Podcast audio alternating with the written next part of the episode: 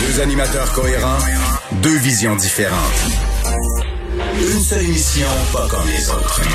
Mario Dumont et Vincent Dessureau. Cube, Cube Radio. Eh, bonjour tout le monde, bienvenue à l'émission. Qu'on va faire dans un ton de bonne humeur, euh, même si notre premier ministre, notre ministre de la Santé avait le ton moins jovial tout à l'heure. Bonjour Vincent. Salut. Parce qu'ils nous ont toujours habitués, M. Legault, à garder le ton de l'arc-en-ciel, d'où ça va bien aller, même que moi, ça m'énervait un bout. Là. Mais c'est un commentaire personnel, ça n'a Oui. pas rapport. Mais là, aujourd'hui, il n'était pas là-dedans. Là. Non, c'est comme quand la météo, on prévoit vraiment juste une vague de grisaille, puis euh, Ouais. on, on dit ça, là. Il était dans Euh, la, la gravité. Effectivement. Quatre que- régions qui passent au jaune. Ouais, je souhaitais, je pense, euh, se donner un petit coup de fouet, secouer un peu les, les, les gens, entre autres, en annonçant que quatre régions passent au jaune. Ah, euh, on sait, là, c'est la préalerte, donc euh, c'était quand même attendu, là, on le disait depuis un certain temps, ça touche Montréal, la Montérégie, le Bas-Saint-Laurent et Chaudière-Appalaches qui sont maintenant au sais que dans mon cas, Montréal, Montérégie, Bas-Saint-Laurent, ma région de travail, ma région de résidence, ma région d'origine, tout passe au jaune. là. Ah, donc ta Est-ce vie... que je suis jaune? non? Est-ce que je suis moi-même passé la, au la jaune? là? même teinte, mais euh, donc ta vie passe au jaune. Ma mais vie c'est un passe- rappel d'être plus vigilant. Ma vie est passée au jaune. Euh, on va, euh, dans les prochains instants, aller rejoindre Paul Larocque, l'équipe de 100% Nouvelles, pour commenter euh, cette journée quand même chargée en actualité. Maintenant, à 15h30, euh, allons trouver Mario Dumont dans son studio de, de Cube Radio. Salut Mario. Bonjour. Euh, Mario, s- plusieurs se joignent à nous là, à ce moment-ci de, la journée. On le rappelle, c'est une, journée sans doute charnière là, parce que euh, il y a quatre régions de plus là, qui, euh, qui changent de couleur. C'est pas, c'est quand même fréquent en septembre, mais là on parle de la pandémie, c'est plus sérieux. Quatre régions de plus, bon, passent au jaune. Mario, ça a l'air de rien. Je faisais le décompte. là, C'est pas loin de 6 millions de personnes, hein, le trois quarts de la population du Québec là, qui est au stade de, de, de préalerte. Mario, il y, y a cette décision-là qui n'a pas tellement de conséquences direct, enfin, c'est pas dramatique. Mais Mario, je veux t'entendre. Le point de presse du gouvernement de, François Legault, également du ministre euh, Dubé. On change de couleur dans bien des coins, mais on change de ton à Québec aussi, Mario. Hein?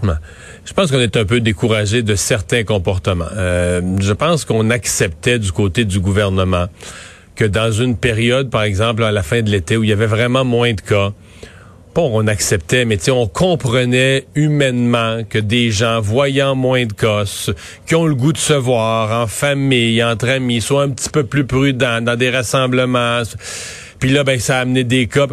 Mais je pense qu'il y a un point de rupture où on on rit plus, on comprend plus, on, on- euh, puis on a osé la nommer, c'est épouvantable, mais euh, cette coiffeuse qui, sachant qu'elle avait la COVID, c'est là qu'on décroche, mais sachant qu'elle était atteinte, qu'elle qu'elle avait Ouais. un test positif, retourne dans des résidences, retourne dans des milieux de soins euh, pour pour euh, couper les cheveux.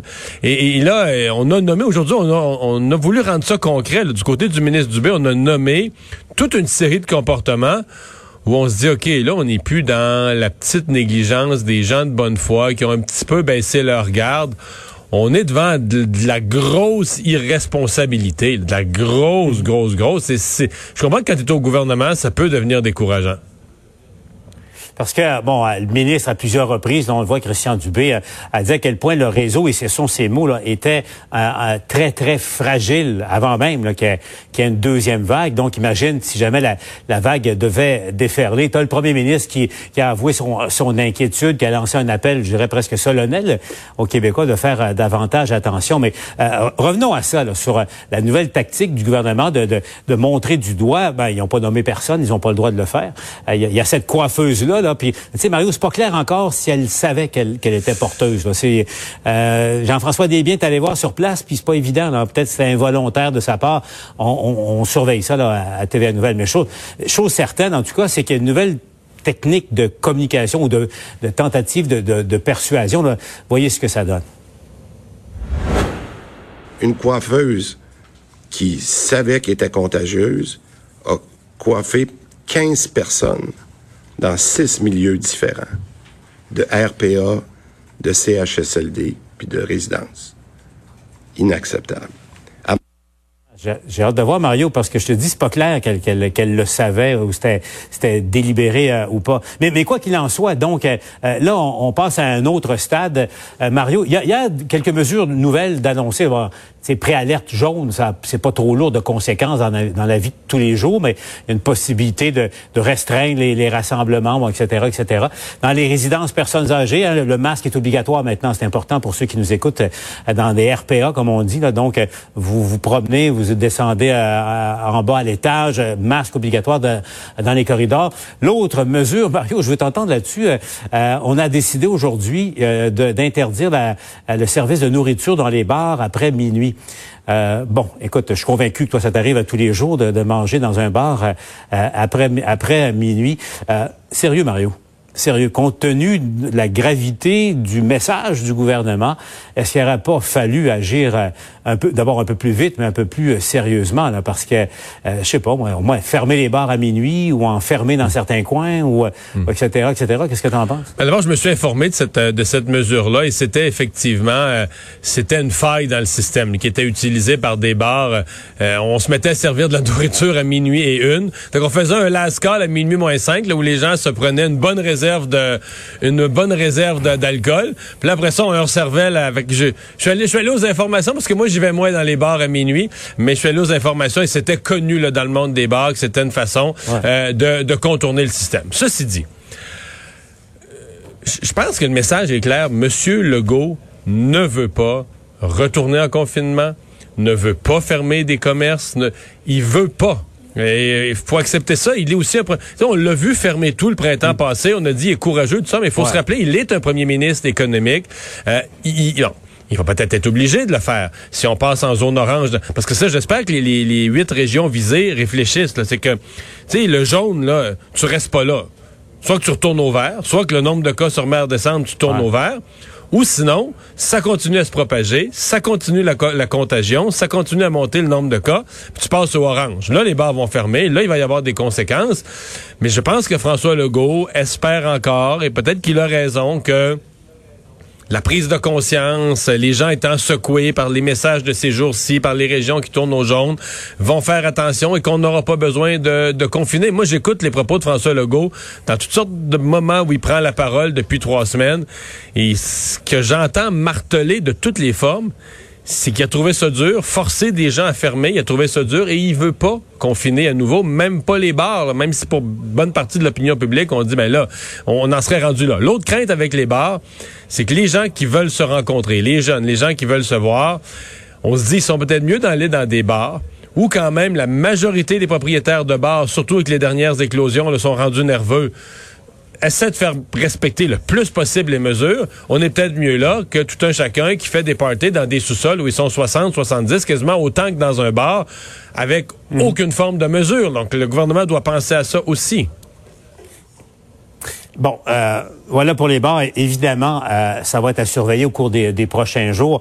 Euh, le problème du printemps aussi, euh, on s'en est parlé à plusieurs reprises, Mario, ça a été la, la lenteur à réagir, le, temps de réaction, le problème, la machine qui, s'en allait par là alors que le gouvernement voulait que ça tourne dans l'autre sens. Ça, ça se parlait pas entre le terrain et, et le gouvernement.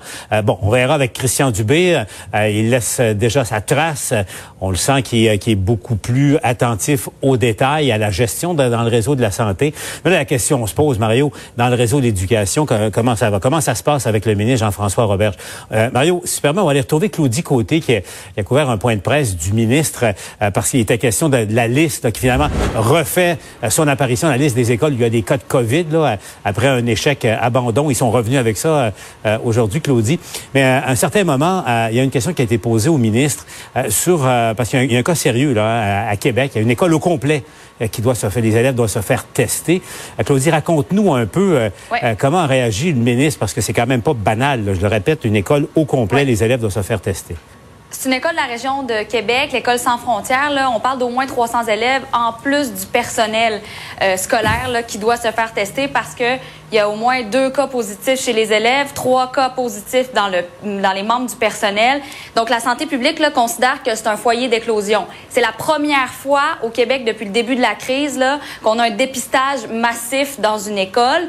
Euh, si la nouvelle est tombée, je vous dirais en milieu d'avant-midi, sur l'heure du midi, donc quelques heures plus tard, on a questionné le ministre de l'Éducation, Jean-François Roberge, là-dessus, à savoir qu'est-ce qu'on fait maintenant, euh, quelle est votre réaction. il n'était pas tout à fait au courant, je vous dirais, euh, de la situation. Là. Du moins, euh, ce qu'il nous a dit, c'est que ça ne lui avait pas encore été transmis. Ça n'a pas été une bonne journée là, pour le ministre de l'Éducation, je peux vous le dire, parce que les partis de l'opposition ne l'ont pas ménagé. Je vous invite à écouter la réponse. Je suis arrivé aujourd'hui avec un bilan là, qui est national. J'ai pas l'information école par école. Que c'est normal que le ministre n'ait pas l'information quand on fait un dépistage massif dans toute une école au complet incluant le personnel, les élèves, etc. Mais le ministre n'est pas au courant. Bien sûr que je vais recevoir l'information. Vous comprenez que j'ai pas l'information en temps direct pour chaque école, à chaque fois qu'il survient quelque chose dans une école, il y a, grosso modo, là, quand on parle de nos écoles primaires, secondaires euh, et préscolaires, quelque chose comme 2685 écoles.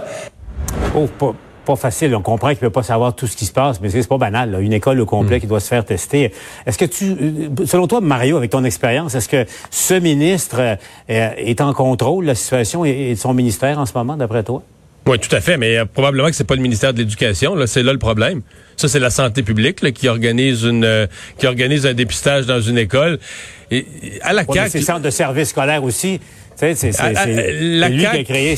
Oui, mais la CAQ vit quotidiennement avec une machine qui ne répond plus.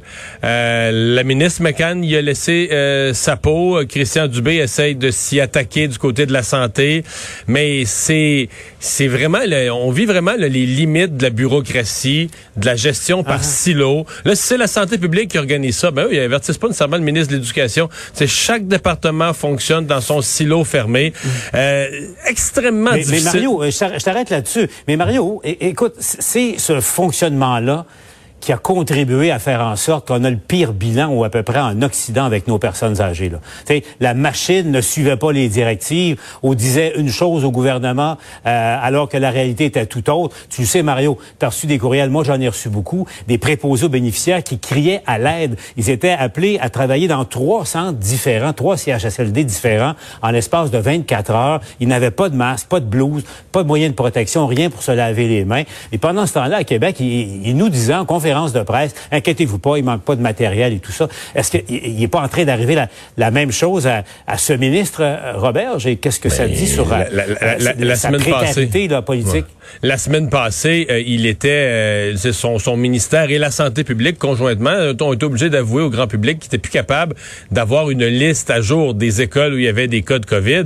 Alors c'est, mais, mais je trouve que c'est toute la c'est toute la, la, promesse de la, de la CAQ comme parti politique, mais de l'équipe de François Legault, là, avec des gens d'affaires, des gens qui viennent de l'entreprise, de la PME. C'était ça la promesse de François Legault, de dire, nous, ça va être l'efficacité. Ce que vous avez connu, la bureaucratie et le gouvernement qui marche pas, nous, on, va remettre de l'ordre là-dedans. Euh, je doute pas de leurs intentions, mais là, on arrive deux ans plus tard, sont à mi-mandat, dans une situation de crise. Et ce qu'on constate, c'est que l'inefficacité, pour l'instant, l'inefficacité gouvernementale est plus forte que la, la, la compétence ou la supposée ou la, la, promise compétence du, du, gouvernement. Ils sont débordés, ils sont dans l'incapacité de, de, de, livrer la marchandise. Ils sont dans l'incapacité pour le, le, le, délai pour livrer des résultats Dès que la bureaucratie embarque, ça marche pas. En même temps, écoute, la bureaucratie, ça fait ça fait 30 ans, 40 ans au Québec qu'on est un peuple habitué à attendre. Dès qu'on est dans le secteur de la santé, on attend. Il y a rien qui marche, mais on attend. Euh, on va au bureau de la SAC, on attend, on attend, on attend. On trouve ça normal d'attendre. Euh, donc, on, là, on a une crise. On voudrait que ça aille plus vite, mais c'est notre bon gouvernement tel qui est habitué à fonctionner. Puis personne n'est pressé, personne n'est efficace. Et surtout, personne n'est imputable de rien parce qu'il n'y a aucun processus qui marche pas où tu vas pouvoir mettre le doigt sur une personne responsable. Ça aussi, ça, aussi, M. Legault nous avait promis que ça allait changer. Mais dans tout ce qui marche pas présentement, je ne vois pas encore de, il n'y a pas encore de personne responsable. En tout cas, pas ce que je vois. Tu es en train de nous dire, plus ça change, plus c'est pareil. Hein? Euh, Mario, on se retrouve, on se retrouve demain et c'est tout quoi, on va poursuivre le débat, nous, à la joute tout à l'heure. Au revoir. Salut Mario.